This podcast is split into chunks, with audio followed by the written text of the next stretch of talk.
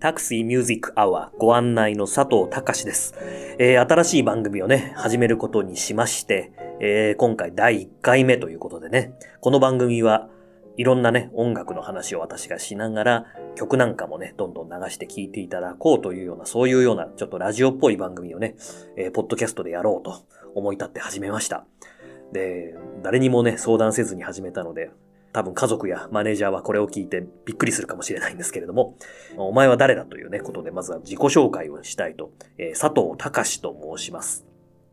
え、普段はね、ピアノを弾く仕事をしていまして、肩書きとしてはピアニストなんて名乗ったりすることが多いんですが、まあ実際にはそれ以外にもいろんな音楽に関わるね、仕事をしたり、えー、しています。日本の音大を卒業してから、ヨーロッパで7年ぐらい勉強していまして、そしてちょうど7年前にね、留学を終えて帰国したと。普段は他の楽器のアーティストの方とね、コラボレーションというか、まあ伴奏みたいなことをやってるシーンを見てくださってる方も多いかと思うんですけれども、まあたまにはソロなんかもやっていまして、えー、自分のね、メインの活動としましては、シューベルトのピアノ曲を全部演奏しようというようなプロジェクト、佐藤隆シューベルトツィクルスというのをね、2014年からやっているというまあそんなところでございまして、まあこんなこと言わなくてもね、あの、多分この1回目の放送を聞いているのはほとんどあの直接の知り合いだと思うので、みんな知ってるよってことかもしれませんし、もしまあ何者か知りたいという方はですね、公式ウェブサイトというのがありまして、佐藤隆。隆っていう漢字がね、ちょっとあの読みにくいんですけれども、え、佐藤は普通の佐藤です。で、卓球の卓、電卓の卓という字に歴史の史という字を書きまして、高しと読むんですけれども、で、公式ウェブサイトというふうに検索していただくとですね、私が何者であるかある程度わかると思いますので、えー、そっちを見ていただければというようなところで。で、まあね、あの、ポッドキャスト番組というのもね、あの、実はこれも私も今思い立って始めたところで、本当にできるのかどうかよくわかっておりません。えっ、ー、と、まあ、なぜポッドキャストというようなことをね、この YouTube、TikTok、動画配信全盛の時代にえー、わざわざ音声だけというようなことを思われるかもしれませんけど、まあこれにはね、いろいろまあ実は理由もあって、おいおい話していけるかなとも思います。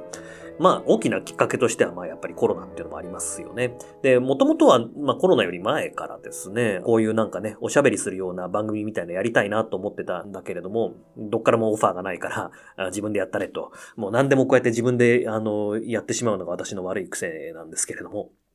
あとはね、まあ、演奏会に来てくださったりとか、あるいはまあ、応援してくださってる方々に向けて何かこうね、近況とかを発信する場があったらいいなというのは一つあったんですよね。で、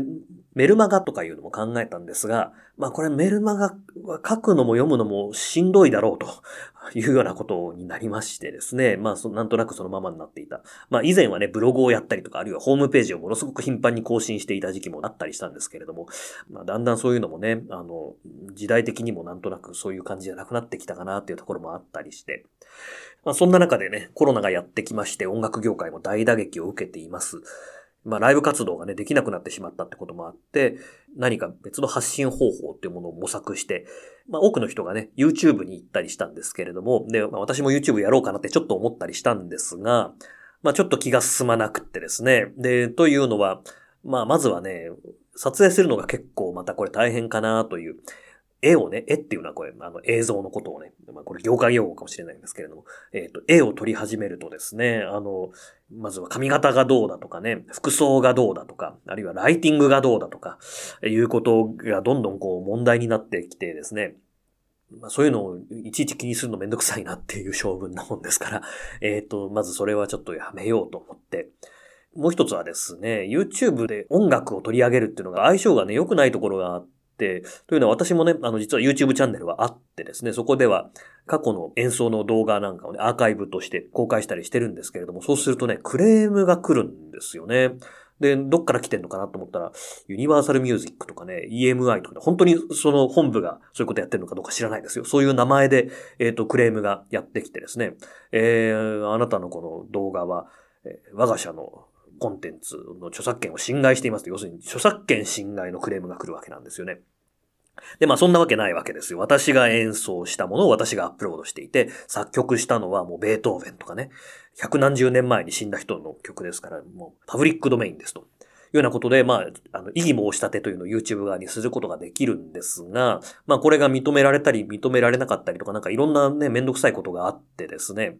で、まあだから音楽取り上げるのちょっとどうなのかな、なんかこう不信感みたいなものがね、あったりして、まあこれ結構由々しき問題だと思うんですけれども、まあ私が思ったところでね、別に YouTube 側が何かしてくれるわけではないんですが、結局まあこの、あの、ポッドキャストも YouTube にも上げたりするかとは思うんですけど、えー、そんなようなことが一つ。あとはまあ、私自身ね、普段から YouTube 聞いたりとかはもちろんしてるんですけれども、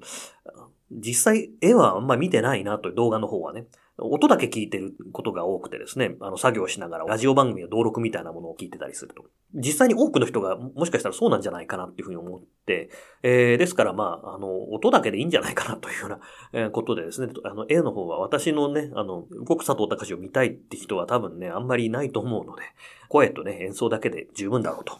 音声だけという選択をしました。え番組としてはね、3つのパートに一応分かれていまして、近況、特集、告知というね、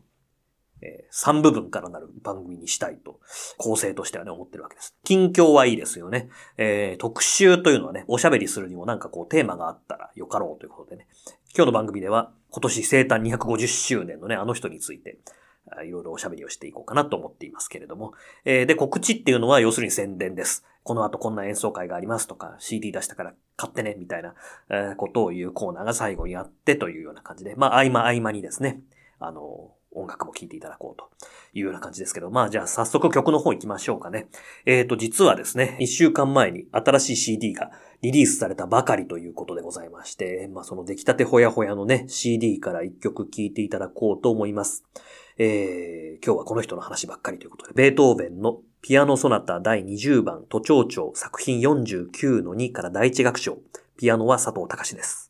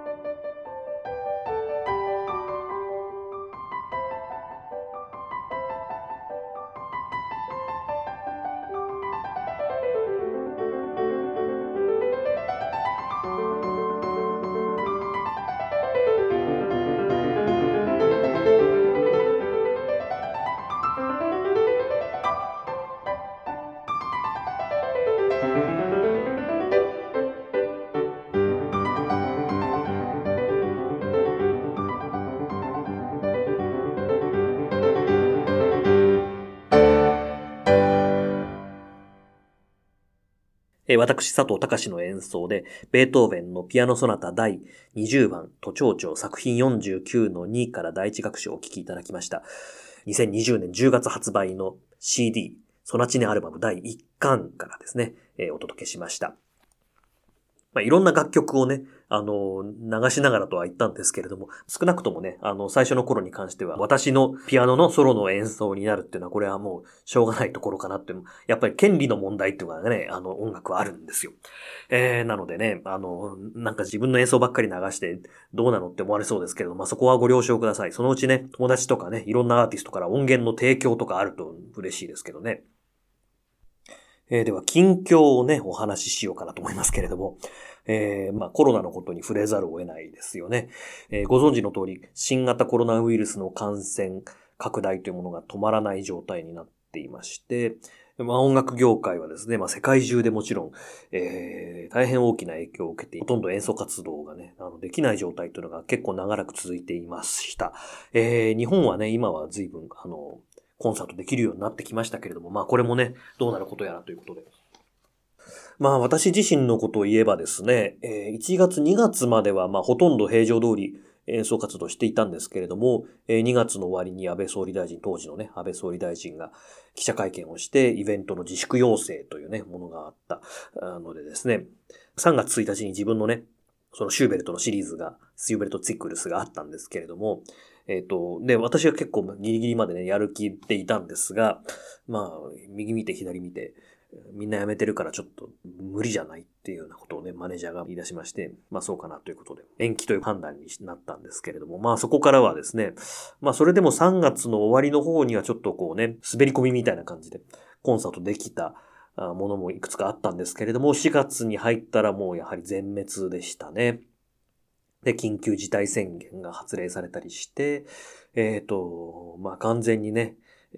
演奏会というものはもう全国的になくなってしまったわけです。で、もうすでにチラシができていて、チケットをお客さんに売ってる状態の演奏会を取りやめるっていうことは、私もね、演奏活動を始めて多分初めてのことで、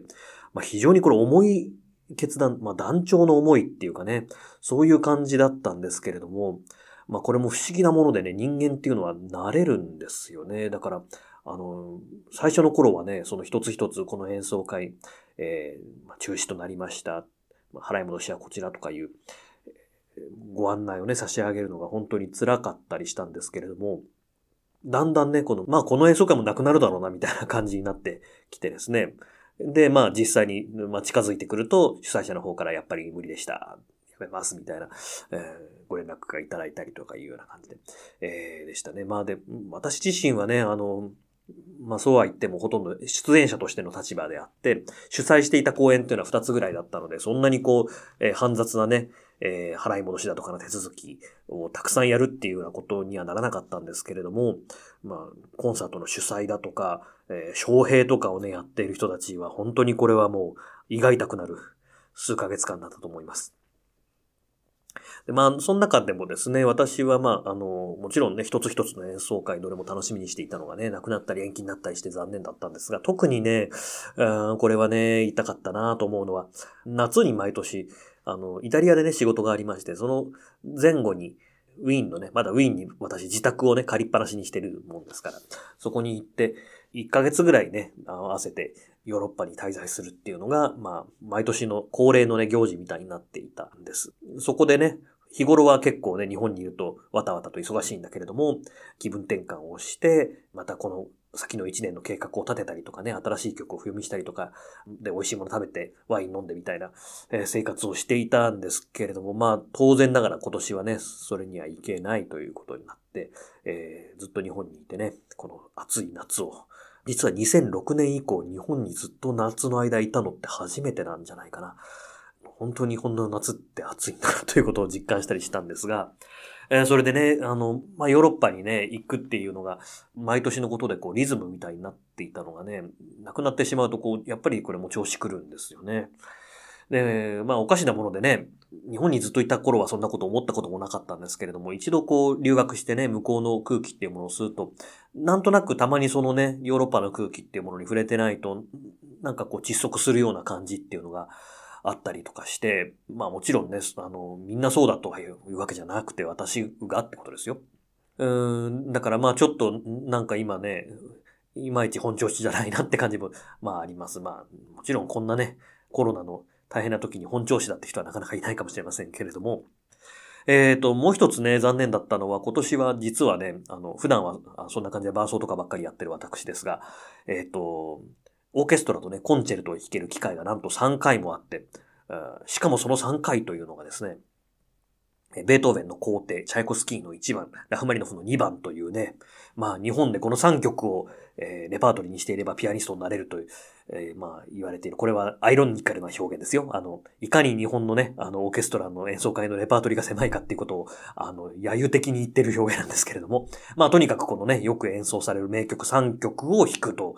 いうようなね、機会が幸運にも与えられていて、とてもこれもね、楽しみにしていたんですけれども、3つとも残念ながら亡くなってしまったというのも、まあ、残念なことでしたね。まあこれらはね、来年以降、えー、また振り替えとかのね、チャンスがあればいいなっていうふうに思ってますけど、まあ来年もね、この状態がね、いつまで続くのかっていうのも、先が見えてこないところもあるから、難しいですよね。ただね、あの、もちろんネガティブなことだけではなくて、ぽっかり、時間ができたのを利用して、まあいろんなことやっていまして、えー、まあ一つにはね、前々からね、これも懸案になっていたオンラインショップというのを開設しました。それまでね、ホームページなんかで細々と扱っていた CD なんかをね、クレジットカードだとか、コンビニ払いとかにも対応できるという、本格的にね、お店として展開できるようになったということで、えー、まあそれが一つですよね。それから、作曲なんかも随分ね、あの、取り組んだりとかして、えー、これまでは時間あれば書きたいななんて思っていても、なかなかその機会がなかったものに、えー、ちょっと集中的にね、手を入れたりしていまして、これもこの後ね、発表の機会がね、あると思いますので、お楽しみにというような感じであります。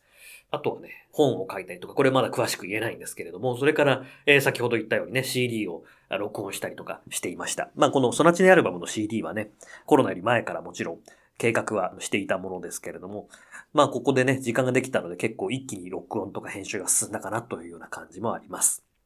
えー、で、まあそうこうするうちにですね、夏が終わって、だんだん皆さんね、演奏会をちょっとずつね、やってもいいんじゃないかっていうような感じの雰囲気になって、まあ何でも雰囲気でね、日本は決まるんですが、で、私も9月から演奏活動をスタートするということになりました。で、まあ、ここ1ヶ月のね、活動を申し上げれば、まあ、10月に入ってからだと、10月10日に所沢の松井公民館というところでですね、ベートーベンのピアノソナタの最後の3曲、30番、31番、32番というのを一挙に演奏するというリサイタルを開かせていただきまして、これもね、このコロナのね、お休みがなければこういうプログラムにはしなかったと思うんですけれども、幸いね、こう、ちょっと時間もできたし、それから新型コロナウイルスがだから、あの、人がたくさん死んでるとかいうことではないにせよですね、やっぱりこういう、あの、命とかね、そういったことについて考える時間が増えると、いつかやりたいと思ってるプログラムも早いことやっとかないといかんなと、こういうプログラムにね、挑戦する機会もね、いただけたかなというふうに思っています。その後10月21、22の2日間はですね、私の地元秋田県のですね、えー、大仙市というところに行ってまいりまして、夢の教室というね、タイトルで、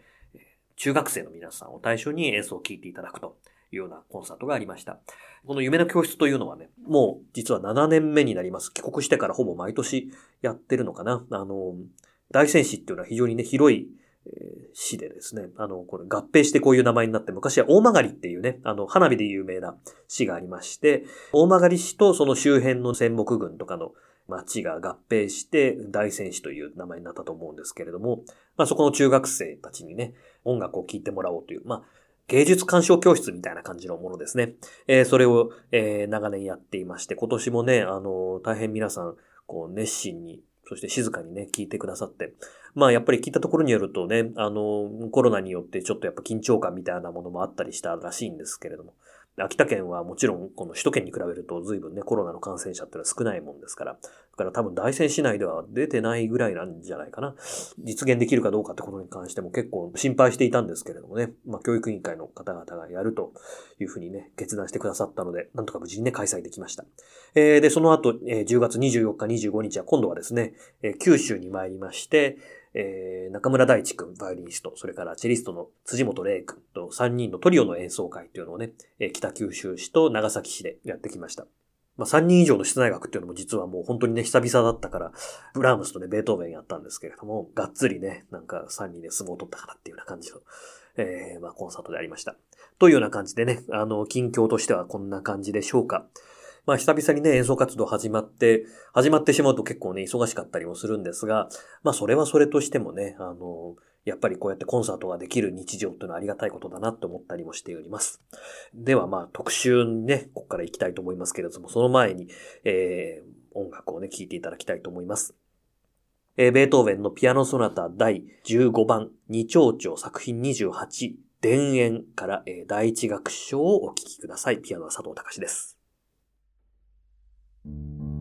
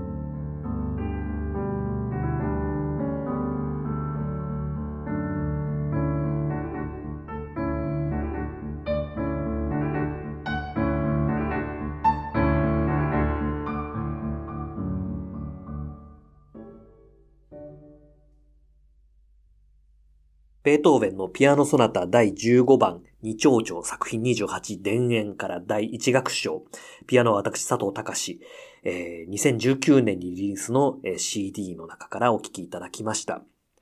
えー、今日の特集のタイトルは、ベートーベン論2020ということでお送りしたいと思います。まあ、ご存知のように今年はね、ベートーベンの記念の年でありまして、ベートーベンが1770年に生まれてから250年、生誕250周年というね、えー、アニバーサリーイヤーなんです。もともとは世界中でいろんなベートーベンのコンサートとかね、フェスティバルなんかも企画されていたんですけれども、えー、このコロナでね、軒並みこう中止に追い込まれているというような状況になっていますが、まあそれでもね、えー、人々がね、ベートーベンについて改めて思いを馳せている、えー、そういう一年になっているんじゃないかなと思います。まあ言うまでもなくね、このベートーベンという人は歴史上の大作曲家の一人というよりも代表選手みたいなね、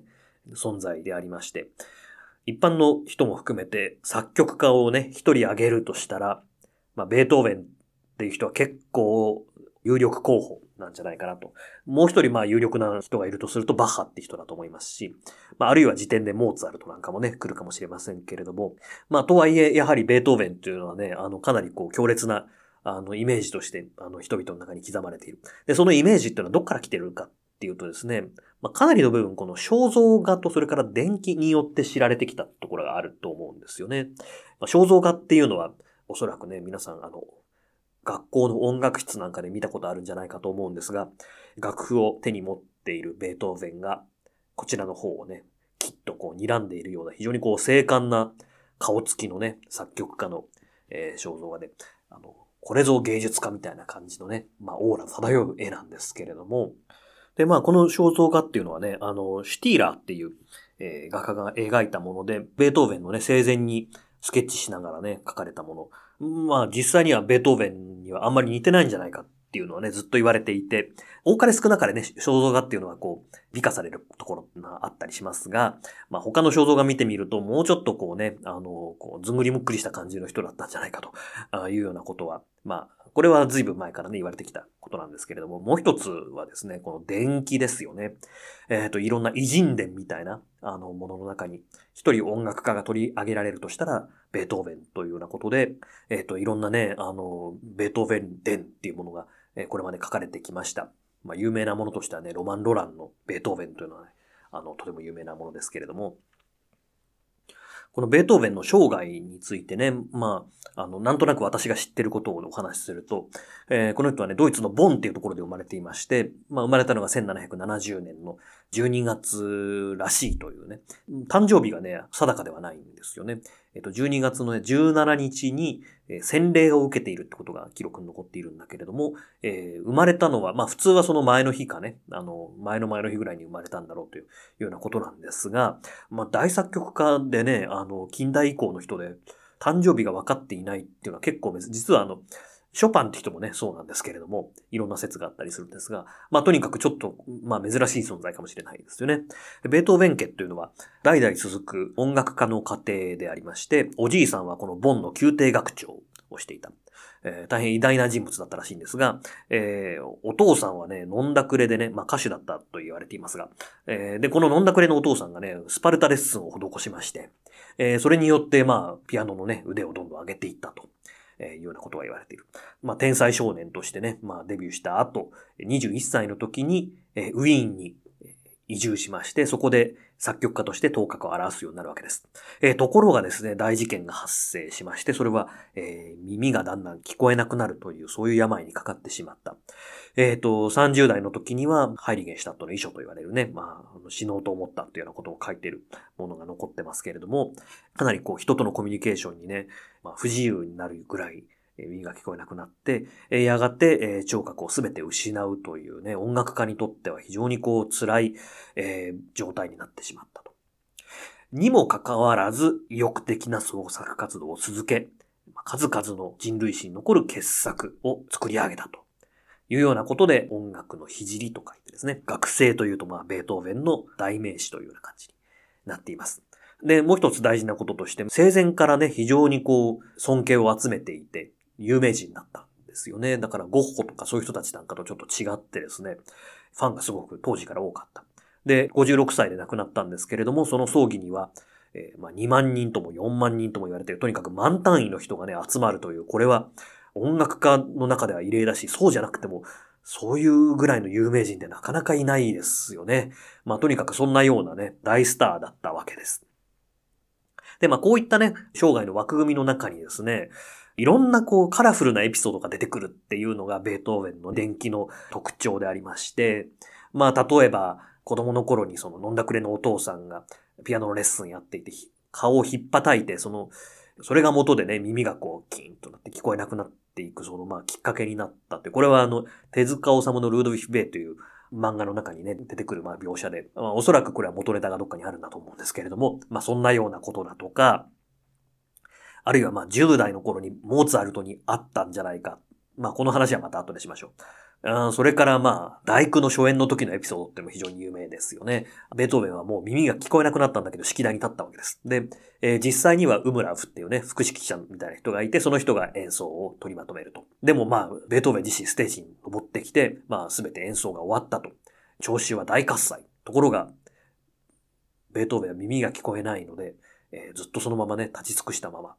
えー、聴衆に背を向けて、そこに、えー、アルトのね、歌手でウンガーっていう人がいまして、この人が、えー、つかつかっと来て、ベートーベンの袖を取ってですね、後ろの、えー、喝采する聴衆を見せたと。それによって初めてベートーベンは気づいたという、まあそんなようなね、まあドラマティックなシーンなんていうのが、あの、よく語られている。まあそういうような一つ一つのエピソードがね、ベートーベンの人生のこう、なんていうか、運命の数奇さっていうのかな、そういったようなものをこうね、彩っているわけなんですけれども、しばらくの間はね、やはりこう、ベートーベン伝っていうのは非常にこう、偉大な人物として語られてきた時代っていうのがね、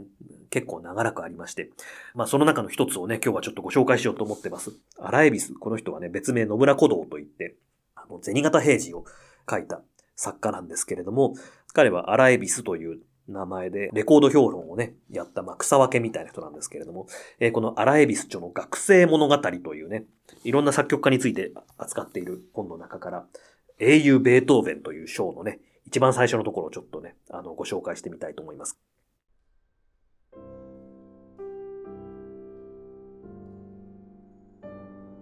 ベートーベンは音楽家中の英雄であったばかりでなく、英雄中の英雄であり、ある意味においては征服者中の征服者でもあった。ナポレオンとベートーベンは生前いろいろの因縁があり、よく比較され対象されるが、ナポレオンは生きている当時こそ帝王の帝王であったかもしれないが、百何十年か経った今となっては、工業の後、夢のごとく失せて、その自責はドラゴン退治の伝説の英雄と何の選ぶところがない。それに比べて我がベートーベンは何という素晴らしい恩恵を人類に残していったことであろう。ベートーベンが死んで114年になるが、その作っておいたおびただしい音楽は、実演で、ラジオで、あるいはレコードで、一瞬といえどもやむときなく、この根縁球場の大気を揺るがせ、十幾億の人類の医者となり、感激となり、公明となっているのである。人類生活における芸術の影響は漫然と考えたよりははるかに大きいものであるが、その中でもベートーベンの音楽のごとく広大で、ベートーベンの音楽のごとく強烈なものは滅多にあり得ない。まあ、こんな感じのね、あの、凄まじい名文だったわけなんですけれども、結構大げさなね、表現の。まあ、これをね、聞いた後で、じゃあちょっとね、ここで一曲聴いていただきたいんですけれども、まあ、ここはまだ話の途中ですよ。で、今日はね、あの、本邦初公開。まあ、今日の音源はほとんど本邦初公開でありますが、えー、多分ね、聞いた人ももう少ないのではないかと思われる、え19年前ですね、2001年の私の演奏で、ベートーベンの熱情ソナタ、アパショナータ、聞いていただこうと思うんですが、まあ、この2001年のね、10月に日本楽コンクールというものがありまして、そこの、あの、ファイナルで私がこのね、あの、アパショナッタ弾いて、で、1位をいただいたので、まあ、その時のね、演奏というのはテレビとかラジオでも流れたので、結構多くの方に聞いていただいたと思うんですけれども、実はそれより前にですね、まあ、当時東京芸大附属高校に通っていたんですけれども、その高校の実技試験で演奏したものがありましてですね。まあ私としてはこの日本語の時よりも、あこの試験の時の方がね、うまく弾けた、出来が良かったかなっていうような、まあ、実感はあるんですけれども、えー、まあ結構ね、ミスタッチなんかもたくさんありますが、なかなかこれもね、凄まじいとんでもない演奏ですので、楽しみに聴いていただければと思います。ベートーベン作曲、ピアノソナタ第23番ヘタンチョ作品57、熱情、第2楽章の途中から、えー、第3楽章にかけてですね、お聴きいただければと思います。演奏は佐藤隆君、17歳です。どうぞ。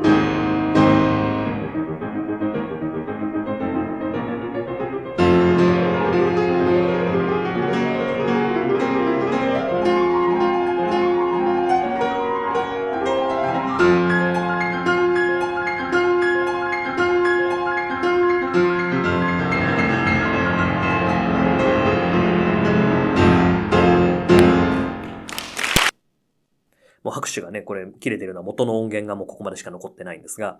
えー、この後ね、あの、非常に長く拍手が続いた記憶が私にはあるんですけれども、もしかしたら記憶違いかもしれません。えっ、ー、と、え、私が17歳の時にね、高校の実技試験で演奏しました、ベートーベンの熱情ソナタから、えー、最後の部分聞いていただきました。えー、でね、えー、特集の前半ではですね、ベートーベンの電気についてお話ししまして、まあこういう意味でね、肖像画、つまりビジュアルと電気、ストーリーにベートーベンの人気ってものはすごく大きく支えられてきた。実はこのね、電気のエピソードには数々こう、怪しい点があるんじゃないかというようなことが割と昔から言われてきた。それがね、いよいよこう、20世紀後半になって明らかになってきてですね、あの、ベートーベン像ってものが作れなくなってきたというような話をこれからしていきたいと思います。えっ、と、先ほどお聞きいただいたのね、あの、熱情ソナタとか、その前には田園というね、ソナタも聞いていただきましたけれども、あのこういうふうにこのピアノソナタ32曲の中でも、タイトルを持っている曲っていうのがいくつかあってね。あの、で、このタイトルがある曲っていうのはやっぱり名曲っていうかね、あの、ファンの多い曲なんですよ。ところがですね、あの、このタイトルっていうのは、ベートーベン自身が付けたものじゃなくて、まあ、言ってみればニックネームなんですね。出版社が付けたりとか、あるいは後世の人がなんとなくこう付けたものがね、広がったりして、ベートーベン自身が明らかに付けた表題っていうのは、国別第26番のその他ですね。国別ソナタというのだけはベートーベンがね、表題音楽として書いた。それ以外はすべて、あの、本人の預かり知らないところだった。で、まあ、その中にですね、テンペストっていう曲があります。第17番のソナタですけれども、で、このテンペストっていうのはなぜこういうタイトルがついているかというとですね、えっ、ー、と、ベートーベンの周りにいたシンドラーというね、まあ、秘書みたいな人がいまして、このシンドラーっていう人が電気の中で書いているエピソードがあるんです。この曲について、まあ、ベートーベンに質問したところ、死曰く、シェイクスピアのテンペストを読みたまえと。えー、まあそういうようなエピソードがあって、テンペストと呼ばれるようになった。それからもっと有名なものとしては、あの、交響曲第5番の運命ですよね。これもね、あの、このシンドラー由来のエピソードでありまして、えー、この最初のダダダダーンってところは、何なんですかこれ先生と聞いたところ、死曰く、運命は隠して扉を叩く。えー、まあ、このように言ったとね、いうようなもう、このかっこいい名言みたいなものがあって、それ以来この、えー、交響曲第5番は運命というふうに呼び名表せれるようになったわけなんですが、まあ、これらがですね、このシントラーの伝記に書かれている記述っていうのが、結構信憑性がないんじゃ、あの、はっきり言うと脚色なんじゃないかというようなことはですね、前々から実は言われていたんです。まあそういったところも含めてですね、20世紀の最後の25年ぐらいっていうのは、まあ、新たなベートーベン像、脚色されたものを剥がしていってですね、本当はどういう人だったのか、もう一回見つめ直そうというようなあの動きがしばらくありました。で、私がね、物心ついて音楽のね、勉強をして本とか読み始めた頃にはもう結構そういう流れになっていたので、ね、いろんな本読んだりして、ああ、そうなのかって思ったりしたんですけれども、まあ、その中でね、いくつか、えー、ご紹介したいと思っているのは、例えばですね、本当は聞こえていたベートーベンの耳。江時久志さんという人が書いた本なんですけれども、この江時さんという著者の方はですね、アブミ骨癒着って言ったかな？あの、耳の中のアブミ骨という、まあ、骨があるんですけれども、それが、まあ、くっついてしまう病気で、聴覚に障害があると。で、どうやらベートーベンも自分と同じ病気だったんじゃないかというようなことに気づいてですね、いろんな、えー、当時の文献とか証言なんかをもとにですね、それを解き明かしていくというような、このね、話によると、要するに、ベートーベンはおそらくは聴神経系の病気だったとかそういうことではなくて、まあ気質的疾患であって、えー、だからまあ最後までですね、完全に耳が聞こえないという状態ではなかったんじゃないかと。ある特定の条件で、えー、耳が聞こえづらくなるという症状が起きていたんじゃないかというようなことが確か書いてあったと思う。あの、今手元に本がないのでね、参照できてないんですけれども。まあ、最近はね、現代のベートーベンとして、えー、売り出していた人がね、本当は耳が聞こえていて、かつ、えー、本当は作曲もしていなかったというような、えー、ことがわかるというね、スキャンダルがありましたけれども、えー、まあ、その事件についてもちょっとそのうちどっかでお話しする機会があればなと思ってますが、まあその時にね、ちょっといろんなことを考えるきっかけにもなった私にとっては本でありまして、まあ要するにね、耳が聞こえるとか聞こえないっていう問題というのは本人以外には非常にこう分かりづらいことなんですよね。うん本当にすごい耳のいい人ってのは全く違う世界をね、聞いてるんじゃないかって思うこともあるし、えー、それからまたもう一つ別の本でですね、えー、ベートーベンとベートホーフェンという、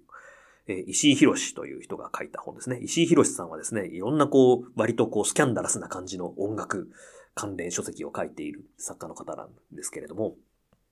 この本ではですね、ベートーベンという名前は実際にはベートホーフェンというふうに発音すると。で、ベートーベンの方を、いわば脚色されたね、偉人としての作曲家。それに対して、本当の人間ベートホーフェンは、えー、どういう人だったのかというようなことを解き明かしていて、まあ先ほど最初に言ったね、肖像画の問題なんかについてもかなり、えー、詳しく述べられている、これもとても面白い本でした。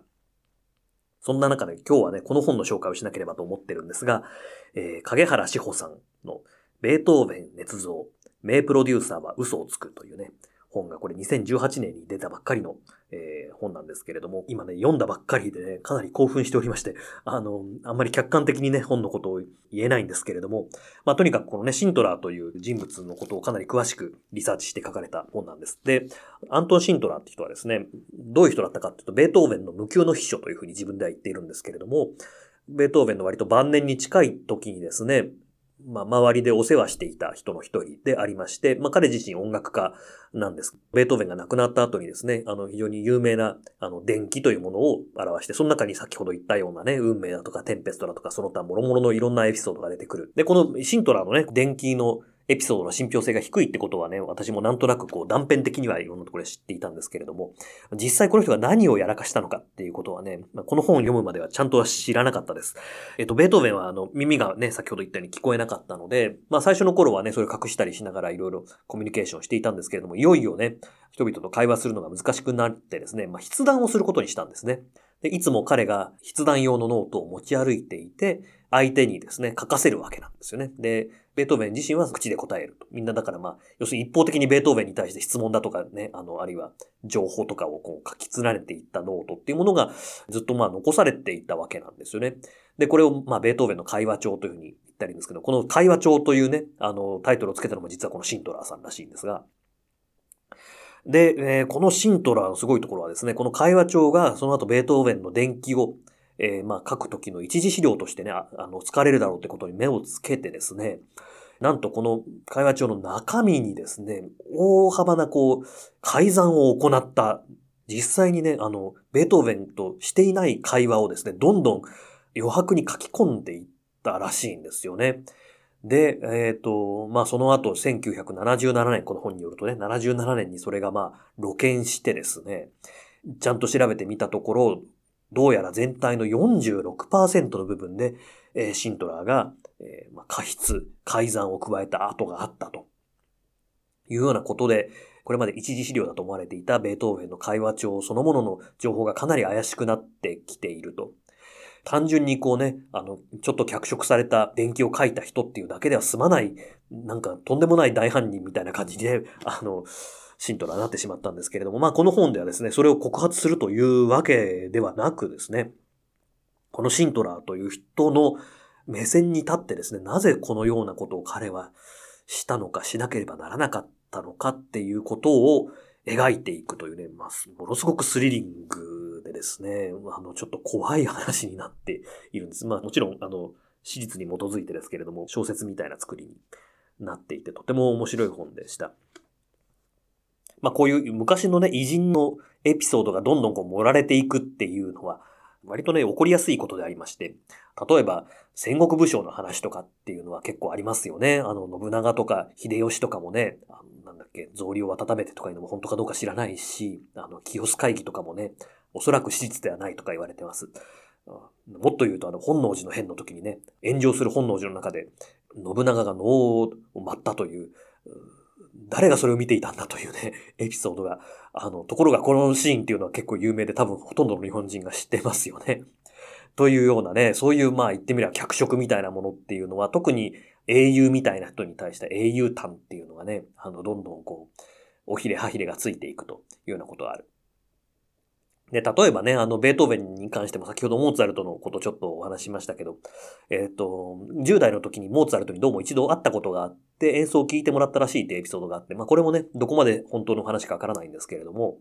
多分ね、こう、最初の話としては、モーツァルトに、まあ演奏を聴いてもらったんだけれども、あんまりモーツァルトは感心しなかったというようなところがおそらくはまあ一番最初の話なんですよね。えー、ところがですね、えー、まあこれにどんどんおひれはひれがついていってですね、最終的に、まあ例えばね、あの、じゃあさっきのアライビスの学生物語からちょっと弾いてみましょうか。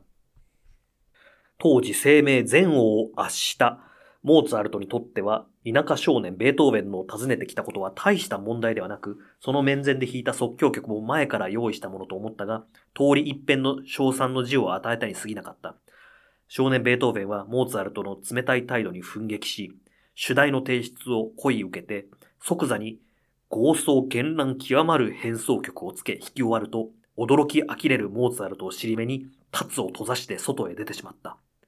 その後ろ姿を指さしたモーツァルトは、今に彼の名は世界に響き渡るだろうと友人を顧みて叫んだと伝えられると。まあそんなことあったわけなかろうと 思ったりするんですけれども、まあそんなようにね、こう、おひらひれついていったりすると。でね、まあシントラがやったことがこれとまあ同列なのかどうかってとまたちょっとかなりレベルが違うね、ことかもしれないんですけれども、まあ言ってみればやはり最初の動機としてはですね、ベートーベンが死んだ後にそのベートーベンのイメージっていうものをいかにこう偉人としてね、偉い先生だったイメージを確立するかっていうようなことが最初の動機だったんだとは思うんですよね。で、まあ、影原さんの本を見ればそこら辺のことはよくわかるし、そして、えっ、ー、と、まあ、石井博さんがね、よく言っているのは、そのシントラーの脚色っていうかね、こう嘘に、えドイツという国がまあ国家単位で乗っかって便乗してですね、えベートーベンを、まあ、ドイツが誇る芸術家の中の芸術家とというイメージを確立させて、えー、それによってドイツという国の、まあ、威信国力みたいなものを高めるのに利用したんだというようなね、まあそういうようなことがなんとなく見えてくると。まあ実際そうだったのかもしれないですよね。ということでね、ベートーベンの人気の支えになっていた、この電気のエピソードってものがね、まあ、ほとんど信用できなくなってしまって、今ではおそらく彼の人生をですね、感動的な一つの物語として描くっていうのは、まあ、誠実なそのリサーチャーとしての著者だったら多分できないんじゃないかっていうところまで追い込まれてしまっているというのが、まあ、現在のベートーベンの姿であるわけです。で、まあ、こういうことを言い始めるとですね、結局、この作曲家の人生とか人となりみたいなものと作品っていうのを関連づけるべきかどうかっていう問題がこう立ち当たってくるわけです。まあ、例えばね、ベートーベンにしたって、この時ベートーベンは恋をしていて、そのね、溢れるこう、感情というものが作品の中に込められているとかって言いますけれども、実際そうなのかなっていうと、多分ね、そんなにこう、私生活を作品に投影させるばっかりじゃないよな、クリエイターっていうのはって思いますよね。ところがね、やっぱりこう、そういうストーリーっていうのはすごくわかりやすい、理解しやすいものだから、どんどんそういうふうにね、描かれていっちゃうっていうのはね、これはもう、とどめることができない、これから私たちがね、どんどん考えていかなきゃいけないことなのかもしれないんですけれども、まあとにかくストーリーっていうのの力ってものすごく大きくてですね、ベートーベンのストーリーがかなりこう、既存されてしまってですね、この後ベートーベン人気というのはどうなるのかなっていうふうに思ったり、えするところはあるんです。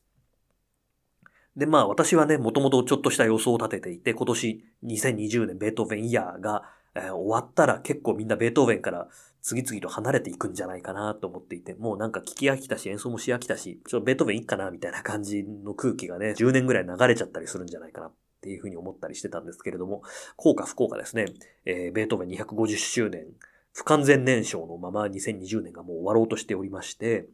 えー、この後ベートーベンみんなどういうふうにね考えていくのかなというふうに思ったりします。で、まあこういったね、電気的なね、ことっていうのはまあ本来はさまつなことであって、音楽史の上でベートーベンが果たした役割がものすごく大きいってことは、これはまあ、あの、まあ論を待たないわけなんですね。例えば言ってしまえばですね、あの、いわゆるクラシック音楽の、えー、枠組み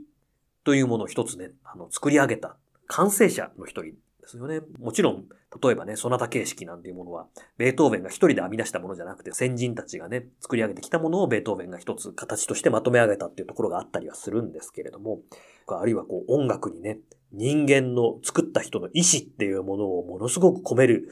方法を彼は知っていたりとかですね、非常に小さなモチーフ、例えば、運命のダダダダーンっていうモチーフから、楽曲全体を構成してしまおうという、これ主題老作って言ったりするんですけれども、まあ、いわばですね、小さなレンガを一個ずつ積み上げて大聖堂を建造するような、そういう構築の技術みたいなものっていうのも、ベートーベンによって編み出されたものだと言っていいと思います。そしてまあ何よりもですね、ベートーベンのすごいところっていうのは、フォロワーがものすごく多いっていうことでですね、ベートーベン以降の特にまあドイツ語圏の作曲家っていうのはこのベートーベンの影響からもうしばらくの間逃れることができないぐらいの強い引力みたいなものを持った作曲家だった。こういう引力を持ってる人っていうのは、あの、ベートーベンのあとは多分ワーグナーって人がちょっとそれに近いですけれども、音楽史を見渡してもそんなに何人もいるわけではない。えー、そういう意味でやっぱりね、大作曲家中の大作曲家であるっていうのは、もちろんのことなわけなんです。で、私自身もですね、あの、いろんな機会にベートーベンはこれまで弾いてきて、あの、随分ベートーベンは深く勉強させていただいたなっていうふうには思っている作曲家です。まあ、多くのピアニストがもしかしたらそうかもしれないですけどね。節目節目でですね、コンクールのファイナルとかね、そういうところでベートーベン勝負曲みたいな感じで弾いたこともあったし、それから帰国して最初のね、リサイタルツアーもベートーベンのソナタを弾いたりして、えー、そういうわけですごく自分にとってはね、大切なあの作曲家、すごく近しいね、存在であるような感じ。まあ近しいって言ってもね、あの、ベートーベンってすごい怖い感じのイメージの人でもあるから、そうなんか簡単に近づけないようなところもあったりするんですが、まあこれからはですね、神棚に祭り上げられたベートーベンっていうのはもうちょっとね、これからの時代にはもしかしたら合わなくってですね、えー、もっと等身大のベートーベンとこう向き合うっていうような感じの姿勢をね、取っていくのがいいかなって思ったりしているわけなんです。特にピアノっていう楽器はね、ベートーベンにとって一番こう操るのがね、まあ容易な彼の指の延長のような感じでピアノを弾いていたんだろうと思われる。その脳と楽器が直結しているようなそういう世界で、ベートーベンの音楽、本当に縦横無尽に表現できるツールだった。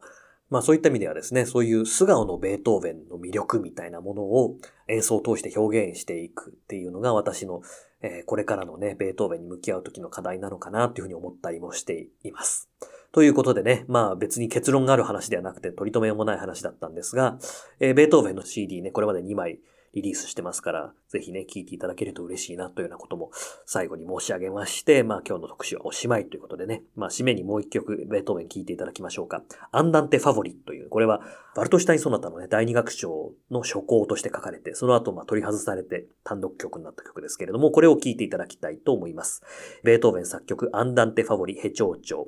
ピアノは佐藤隆です。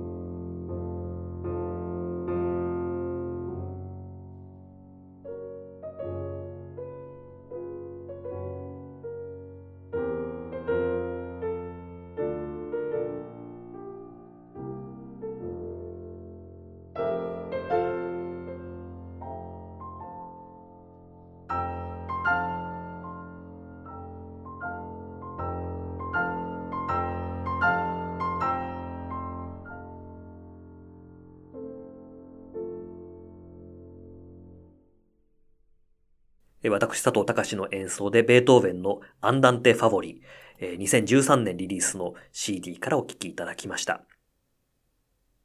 まあ番組ももう終盤ということで告知タイム、今後のお知らせ、していきたいと思います。11月はですね、各地で演奏会予定されておりまして、11月3日は浦安で、バイオリンの大谷康子先生とリサイタル。11月7日土曜日は水戸芸術館でカウンターテナーの藤木大地さんとお昼のコンサート。11月8日日曜日は藤沢市の藤沢リラホールで湘南モーツァルト愛好会の例会というものに出演しまして、えー、ビオラの足立マリスさんと、ジョイントリサイタルがございます。11月18日は、えー、浦安音楽ホールで、チェリストの新倉ひとみさんとのリサイタル。11月21日は、えー、長野県の上田市ですね、サントミューゼというホールで、えー、バイオリニストの南志音さんとのリサイタル。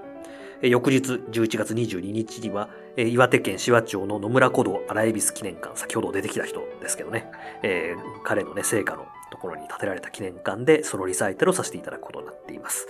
えー、11月28日は、えー、名古屋の宗次ホールで再び大谷康子先生のリサイタルと。えー、まあこんなような予定になっておりますので、えー、お近くの方はね、ぜひお誘い合わせの上って今なかなか言いづらい状況ですけれども、来ていただけると嬉しいです。で、もちろん、あの、各会場ごとにですね、あの、コロナウイルスの感染対策行っておりますので、えー、ぜひご来場の前にですね、注意事項などをご確認の上ご来場いただければと思います。えー、それからですね、佐藤隆シューベルト・ツィクルスのお知らせ、12月9日が次回の演奏会です。えー、第13回、4手のためのディベルティメントというタイトルでですね、まあ、ディベルティメントっていう、まあ、大きな曲2曲あるんですけれども、これを中心としたプログラムを演奏いたします。まあ、連弾ですね。で、連弾のお相手は、小倉貴久子先生という私の古楽の師匠でありまして、まあ、この日はね、古楽器じゃなくて、ベーゼンドルファーインペリアルを演奏します。12月9日、19時から東京文化会館小ホールです。えチケットの申し込みはですね、私の公式サイトとかオンラインショップの方でも受け付けておりますしえ、チケットピアさんとかね、東京文化会館のチケットサービスでも取り扱っておりますので、ぜひご利用いただければと思います。よろしくお願いいたします。えー、それからですね、あ、そうだ、CD のお知らせです。えー、CD ソナチネアルバム第1巻が、えー、ライブノーツから発売になりました。え、10月25日ですね。まだ出来たてほやほやということでありまして、え、ソナチネアルバムというのは、ピアノを勉強したことがある人はね、知ってると思うんですけれども、クーラウとかね、クレメンティといった、まあ、古典派の作曲家のね、書いたちっちゃいソナタがたくさん入っている曲集でありまして、非常に多く用いられている、まあ、教材なんですけれども、素敵な曲がたくさん入っているということでですね、この全曲を CD2 枚に収めました。今流れているね、このベートーベンのロンドなんかも入っていますし、今日の最初にね、流した優しいソナタも入っておりますので、えー、ぜひこちらお買い求めいただければと思います。2枚組なのでね、ちょっと、えー、お値段が若干高いですけど、4000円プラス消費税というお値段でございまして、えー、こちら佐藤隆公式オンラインショップからですね、購入できるようになっておりますので、ぜひご利用いただければと思います。オンラインショップではですね、この他にも、えー、いろんな CD とか楽譜とか扱っておりまして、クレジットカード、銀行振込、コンビニ決済、キャリア決済とかいろんなね、あの、掲載方法が使えるという大変便利な、えー、ネットショップになっております。えー、ぜひこの機会にご利用いただければありがたく存じます。えー、といったようなところで、まあ、宣伝タイム終了でございまして、そろそろ番組締めたいと思います。えー、タクシーミュージックアワーいかがだったでしょうかね。あの、ご感想なんかもね、いろんな形で、あの、お聞かせいただけると嬉しいです。だいたいまあね、月1回のペースで、毎月、1日ぐらいにね、更新していけたらいいなと思っていますので、気長にお待ちいただければというふうに思います。えー、では最後にね、音楽を聴きいただきながらお別れすることにしたいと思います。えー、今日は最後までベートーベンということでね、ピアノソナタ第8番破綻調作品13悲壮から第3楽章を2013年のデビュー10周年記念リサイタルツアー東京公演の時の演奏からお聴きいただいて、えー、お別れしたいと思います。タクシーミュージックアワーご案内は佐藤隆でした。ごきげんよう。